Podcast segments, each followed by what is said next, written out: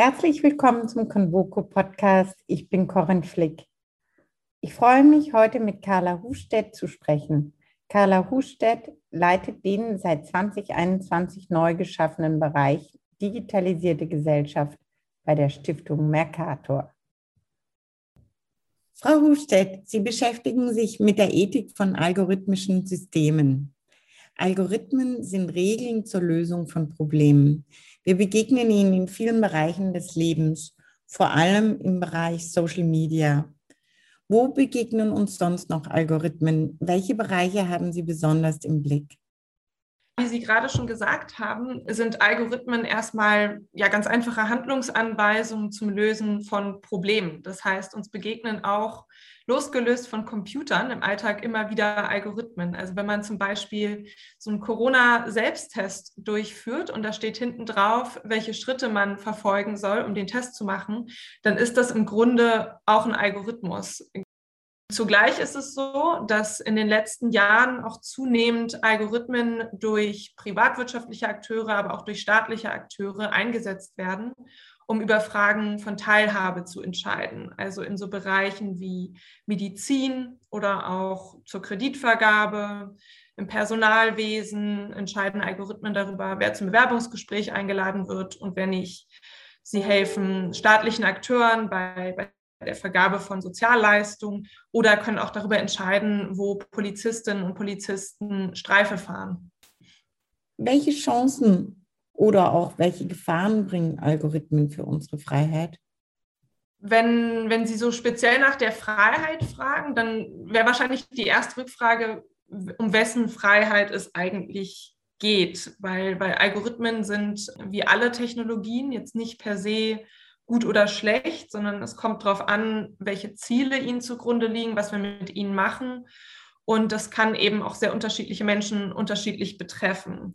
Grundsätzlich ist es so, dass ja, das Digitale, dass das Internet und somit eben auch Algorithmen uns allen eine unglaubliche Freiheit bieten, indem sie uns einfach Zugang zu Wissen verschaffen auf eine Art und Weise, die vor ein paar Jahren noch als Utopie durchgegangen wäre, als Science-Fiction-Szenario eine weitere Chance, die, die jetzt auch gerade sehr real ist. Ich meine, wir erleben in der Corona-Pandemie gerade eine extreme Freiheitsbeschränkung.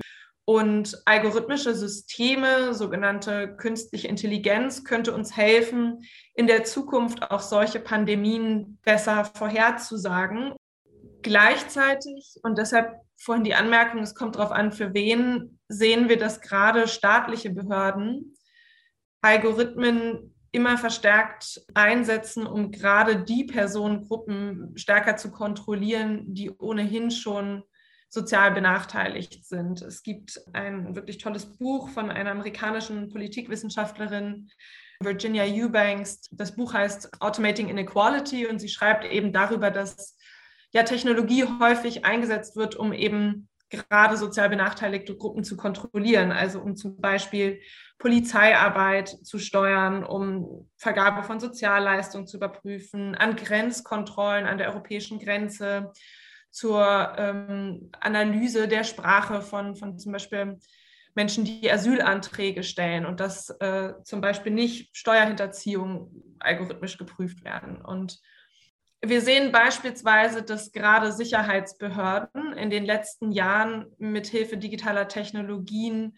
die Kontrolle von Bürgerinnen und Bürgern stark erhöht haben. Also in Deutschland ist es zum Beispiel so, dass mittlerweile ähm, sieben Polizeibehörden in sieben Bundesländern sogenannte äh, Predictive Policing Systeme einsetzen, also Systeme, die vorhersagen, wo sich Verbrechen ähm, ereignen könnten, damit dann Polizisten und Polizisten stärker in diese Gebiete geschickt werden können.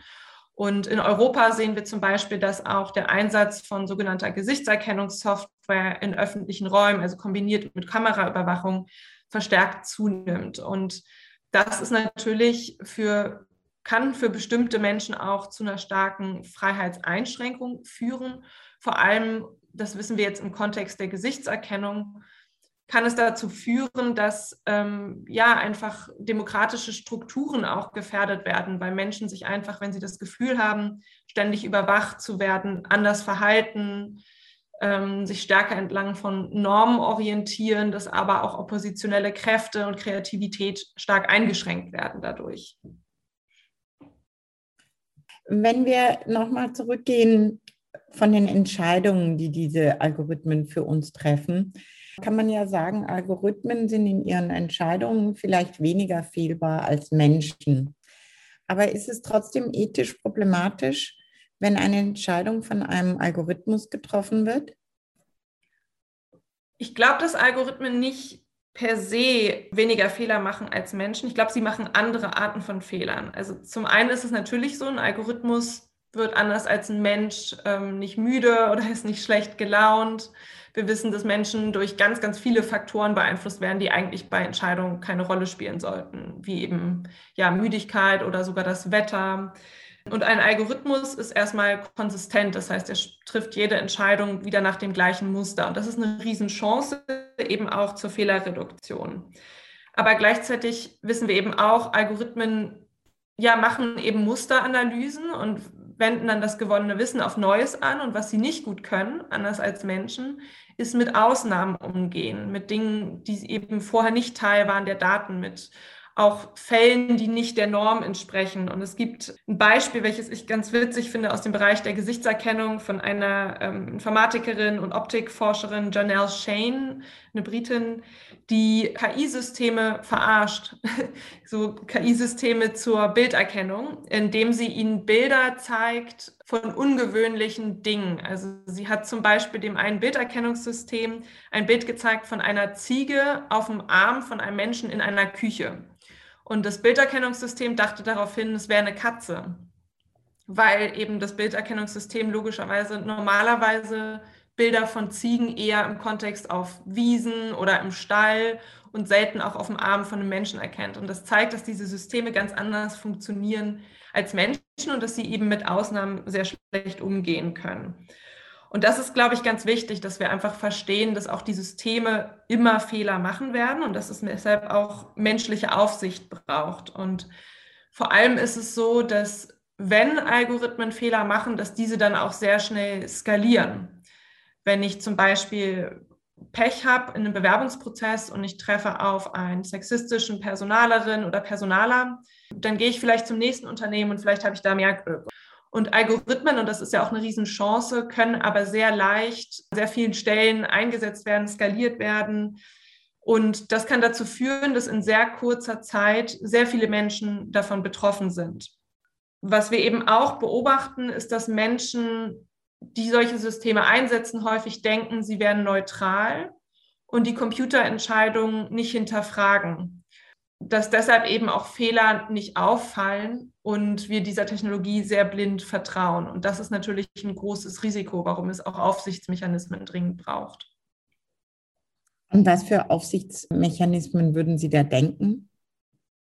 Es gibt nicht so die eine einfache Lösung dafür, weil tatsächlich auch die Ursachen für Fehler, für Diskriminierung können an sehr, sehr unterschiedlichen Algorithmus liegen. Also die können in den Daten liegen selber, die können in dem Code liegen, die können in den Zielvorgaben stecken oder in der Art und Weise, wie der algorithmische Output am Ende interpretiert wird. Und deshalb braucht es auch ähm, ja, eine, eine Gesamtbefassung mit dem algorithmischen System. Also wir müssen wenn, wenn Algorithmen über so Fragen entscheiden wie Bildung, Gesundheit, ähm, im Personalwesen, dann müssen wir vor dem Einsatz der Systeme prüfen, ob sie bestimmte diskriminierende Eigenschaften aufweisen. Also es gab diesen einen Fall, der, der relativ bekannt wurde, in den Medien diskutiert, dass Amazon versucht hat, Teil ihres Personalprozesses, Personalauswahlprozesses zu automatisieren und dass das dazu geführt hat, dass der Algorithmus äh, systematisch Bewerbungen von Frauen aussortiert hat. Und der Grund dahinter ist, dass das System gefüttert wurde mit Daten der bestehenden Belegschaft bei Amazon. Und das sind eben ja fast alles Männer. Also ich glaube, die ähm, Anteil in den technischen Berufen liegt unter 20 Prozent an Frauen. Und der Algorithmus ähm, versteht eben nicht, dass dahinter auch diskriminierende Strukturen stecken, sondern der reproduziert das erstmal einfach und denkt, okay, um bei Amazon arbeiten zu können, muss man anscheinend ein Mann sein und sortiert dann eben Bewerbungen von Frauen aus. Und zum Glück war es in dem Fall so, dass das aufgefallen ist, bevor das System im Einsatz war. Und das ist eben wichtig, also dass wir bei solchen Entscheidungen, und es geht jetzt nicht um Algorithmen, die in der Industrie zum Sortieren von Schrauben eingesetzt werden, aber bei Entscheidungen, die wirklich teilhaberelevant sind, dass wir da vorher prüfen, ob die Systeme eben Diskriminierung reproduzieren oder auch, ob sie unterschiedlich gut funktionieren für unterschiedliche Menschen. Also wir wissen zum Beispiel, dass Gesichtserkennungssysteme sehr viel besser da, darin sind, Menschen mit heller Hautfarbe zu erkennen als Menschen mit dunkler Hautfarbe oder besser Männer erkennen können als Frauen. Und wenn, wenn so ein System zum Einsatz kommt, dann müssen da eben Tests stattfinden vor dem Einsatz. Aber gerade bei Systemen, die lernen, die sich immer wieder weiterentwickeln, müssen wir auch Aufsichtsmechanismen durch Zivilgesellschaft oder auch durch ja, ähm, dafür bestimmte Aufsichtsbehörden etablieren, die immer wieder Überprüfungen durchführen. Algorithmen spiegeln gesellschaftliche Werte wider. Die technologische Entwicklung findet zumeist in den USA und China statt. Inwiefern ist es dann ein Problem? Ich bin fester Überzeugung, dass Technologie eben bestimmte Werte in sich trägt, auch wenn man was nicht per se was Gutes oder was Schlechtes ist, denn ähm, die Fähigkeit zum Beispiel zur effizientere Entscheidung zu treffen, konsistentere Entscheidung zu treffen, auch in die Zukunft zu schauen, Vorhersagen zu treffen, das kann man eben ja gut oder schlecht nutzen. Das heißt, es ist extrem wichtig, dass wir ähm, demokratische Prozesse für die Aushandlung, wie wir diese Systeme nutzen, schaffen. Ja, wie Sie richtig gesagt haben, werden gerade so im Bereich sozialer Netzwerke, Suchmaschinen, liegt sehr viel Macht aktuell in den Händen der großen Tech-Firmen, amerikanischer wie auch verstärkt jetzt chinesischer.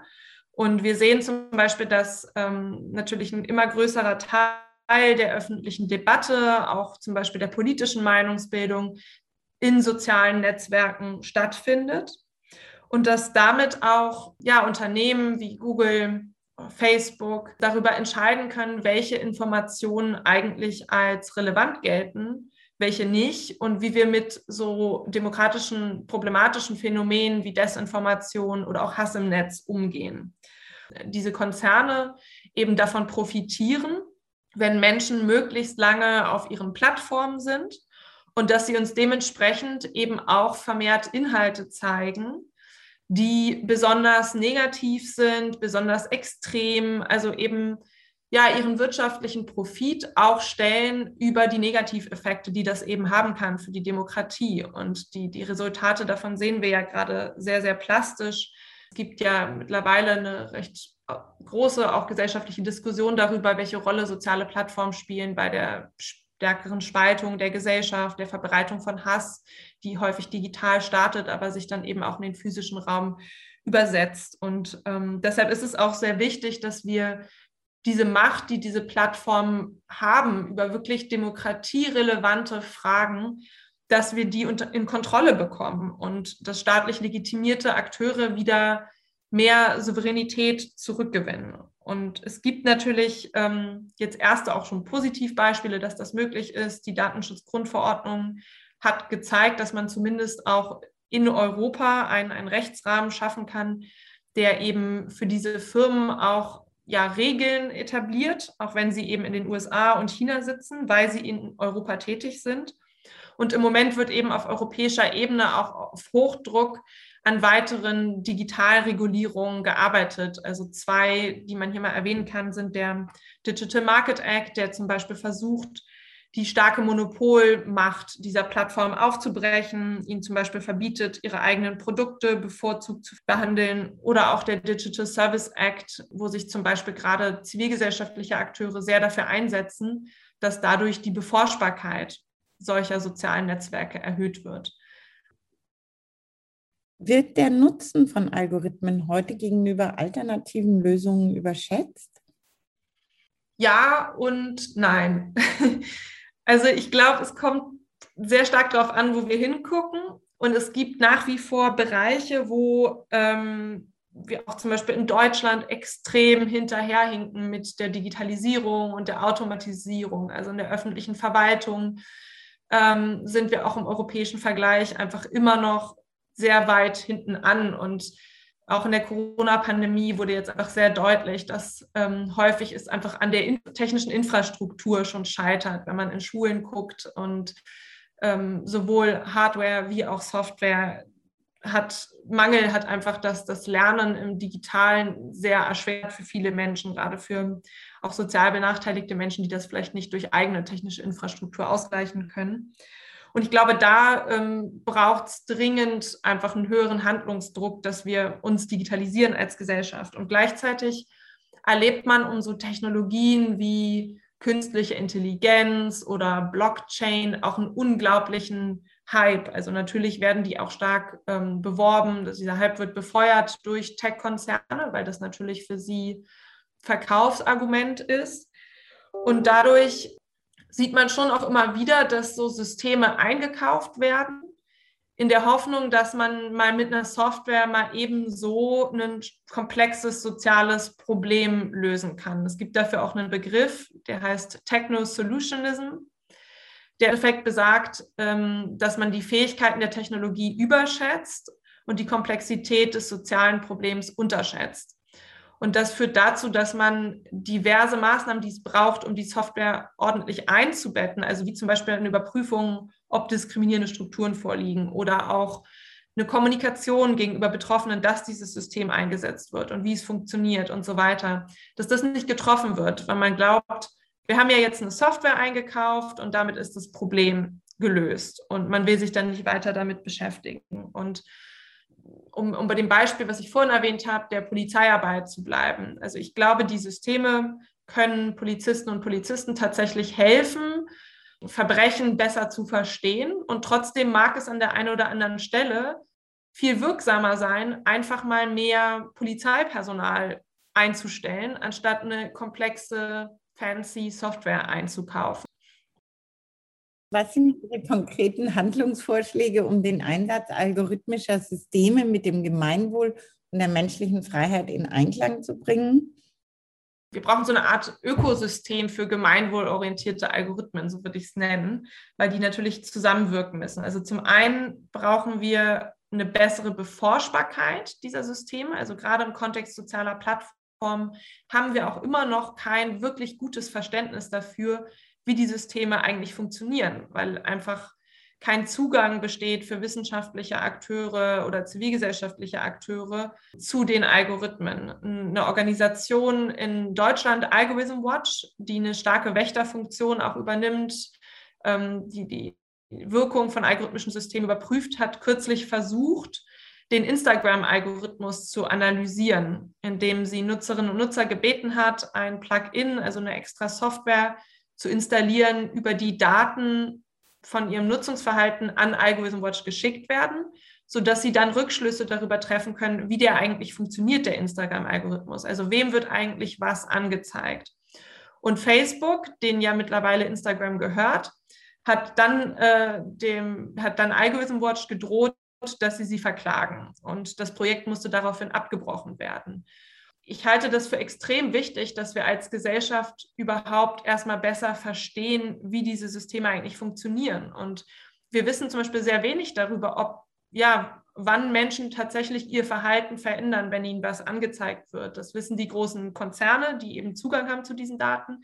Aber wir als Gesellschaft wissen das nicht. Das heißt, Beforschbarkeit erstmal als Grundlage für alles andere. Und dann, glaube ich, brauchen wir einen rechtlichen Rahmen. Ich hatte vorhin den Digital Service Act, Digital Market Act benannt. Also da gibt es auf europäischer Ebene, und das ist auch der Ort, wo das stattfinden muss, aktuell diverse ja, Versuche, eben auch einen, einen Ordnungsrahmen zu schaffen. Für, für das Beispiel KI, algorithmische Systeme, wird auch gerade an einer neuen Regulierung gebastelt wo zum Beispiel drinsteht, dass eben die Systeme vor dem Einsatz ähm, getestet werden sollen, dass Datenbanken auf Diskriminierung hin untersucht werden sollen und ähm, wo zum Beispiel die Zivilgesellschaft sich auch gerade dafür einsetzt, dass zum Beispiel Beschwerdemechanismen etabliert werden sollen und dass es auch für Bürgerinnen und Bürger, die davon betroffen sind, nachvollziehbar sein muss. Also wenn ein Algorithmus entscheidet, ob ich einen Kredit bekomme oder nicht, dann muss mir gesagt werden, das war ein Algorithmus, der entschieden hat und diese und diese Daten wurden dafür genutzt und so ist die Entscheidung zustande gekommen. Und dann kann ich eben sagen, oh, das, das waren aber Daten, die sind fehlerhaft oder ich glaube, da liegt eine Diskriminierung zugrunde und muss mich eben beschweren können. Also das ist ganz wichtig, dass das rechtlich festgelegt wird und dass wir dann aber eben auch Aufsichtsbehörden haben, die ähm, diese Regulierung durchsetzen können. Und die, die Veränderung, die wir gerade erleben durch die Digitalisierung, das wird uns ja noch die nächsten Jahre sehr stark begleiten. Wir brauchen einen stärkeren Dialog zwischen diesen verschiedenen Akteuren, also zwischen Wissenschaft, Zivilgesellschaft, Wirtschaft auch und Politik. Die müssen noch viel stärker an einen Tisch gebracht werden, damit wir eben auch die neuen Wertekonflikte, die da entstehen, ausdiskutieren können. Also brauchen wir auch mehr Kenntnis, sowohl der normale Bürger wie der Politiker und die Politikerinnen. Ja, also wo Sie das ansprechen, natürlich ist Digitalkompetenz bei uns allen auch extrem wichtig. Also wir müssen zum einen verstehen, dass überhaupt zum Beispiel hinter sozialen Netzwerken oder wenn wir Such Suchanfragen stellen im Internet, dass da Algorithmen hinterstecken und dass die zum Beispiel nicht Ergebnisse alleine anhand des zeitlichen Ablaufs sortieren, sondern dass da eben auch die Geschäftsmodelle der großen Plattformen hinterstecken, dass zum Beispiel besonders negative Inhalte uns gezeigt werden, dass nicht alles, was im Internet steht, per se richtig ist. Also es gibt Untersuchungen, dass einfach die Kompetenz von Menschen, ähm, Falschinformationen zu erkennen, Quellenchecks zu machen, noch nicht sonderlich gut ausgeprägt ist. Und da müssen wir uns natürlich alle schlau machen. Da brauchen wir Ansätze im klassischen Bildungssystem, aber eben auch bei Menschen, die nicht mehr Teil sind dieses Bildungssystems, um uns auch beizubringen, wie wir damit umgehen, dass wir jetzt eben im Internet auch verstärkt auf Menschen treffen, die andere Meinungen haben als wir und uns auch bewusst darüber werden, dass wir mittlerweile durch soziale Netzwerke nicht mehr nur Empfänger sind von Informationen, sondern dass jeder von uns eben auch selber Informationen verbreiten kann und damit auch eine neue Verantwortung trägt. Und eben vielleicht mal, bevor man auf Teilen klickt, auch zu prüfen, was ist das eigentlich für ein Artikel? So, ist das eine seriöse Quelle? Wer hat das geschrieben? Steckt da vielleicht auch jemand dahinter, der damit Geld macht und so weiter und so fort? Wie wird unsere Welt in fünf Jahren aussehen? Was denken Sie? Ich bin immer sehr vorsichtig, was so Prognosen gerade über technische Entwicklung angeht. Es gibt ein, ja, es gibt diese Beobachtung, dass wir Menschen dazu neigen, die Effekte von Technologie kurzfristig zu überschätzen und langfristig zu unterschätzen. Und ich glaube tatsächlich, dass wir deshalb in den nächsten fünf Jahren, jetzt was unseren Alltag angeht, gar nicht so die großen Unterschiede merken werden, was die Rolle von, von digitalen Technologien angeht. Ich hoffe aber sehr, dass eben das Bewusstsein für diese Effekte bis dahin in der Bevölkerung größer geworden ist. Ich hoffe, dass wir ähm, eine stärkere Digitalisierung von bestimmten staatlichen Leistungen haben, dass es einfach einfacher wird, zum Beispiel Anträge online zu stellen, dass es barrierefreiere Services gibt, staatliche Services, Services, die online stattfinden und dass das Thema Digitalisierung einfach mehr auch an politischer Relevanz gewonnen hat. Gestern hat das äh, Triell, das letzte Triell zur Bundestagswahl stattgefunden und es gab einen Abschnitt zur Digitalisierung und meine Hoffnungen waren sehr groß und vielleicht war ich dazu optimistisch, aber das war der Diskussionspunkt, der einfach mit Abstand am schnellsten vorbei war und wo es ehrlich gesagt auch nicht um viel mehr ging als um Breitbandausbau. Und ich hoffe einfach in fünf Jahren, dass dass das Thema einfach nochmal das verstanden wird, dass Digitalisierung etwas ist, was wirklich alle Gesellschaftsbereiche betrifft und dass dem Thema dementsprechend auch die notwendige Aufmerksamkeit geschenkt wird. Herzlichen Dank für unser Gespräch. Ich danke Ihnen fürs Zuhören und grüße Sie herzlich. Ihre Corinne Flick.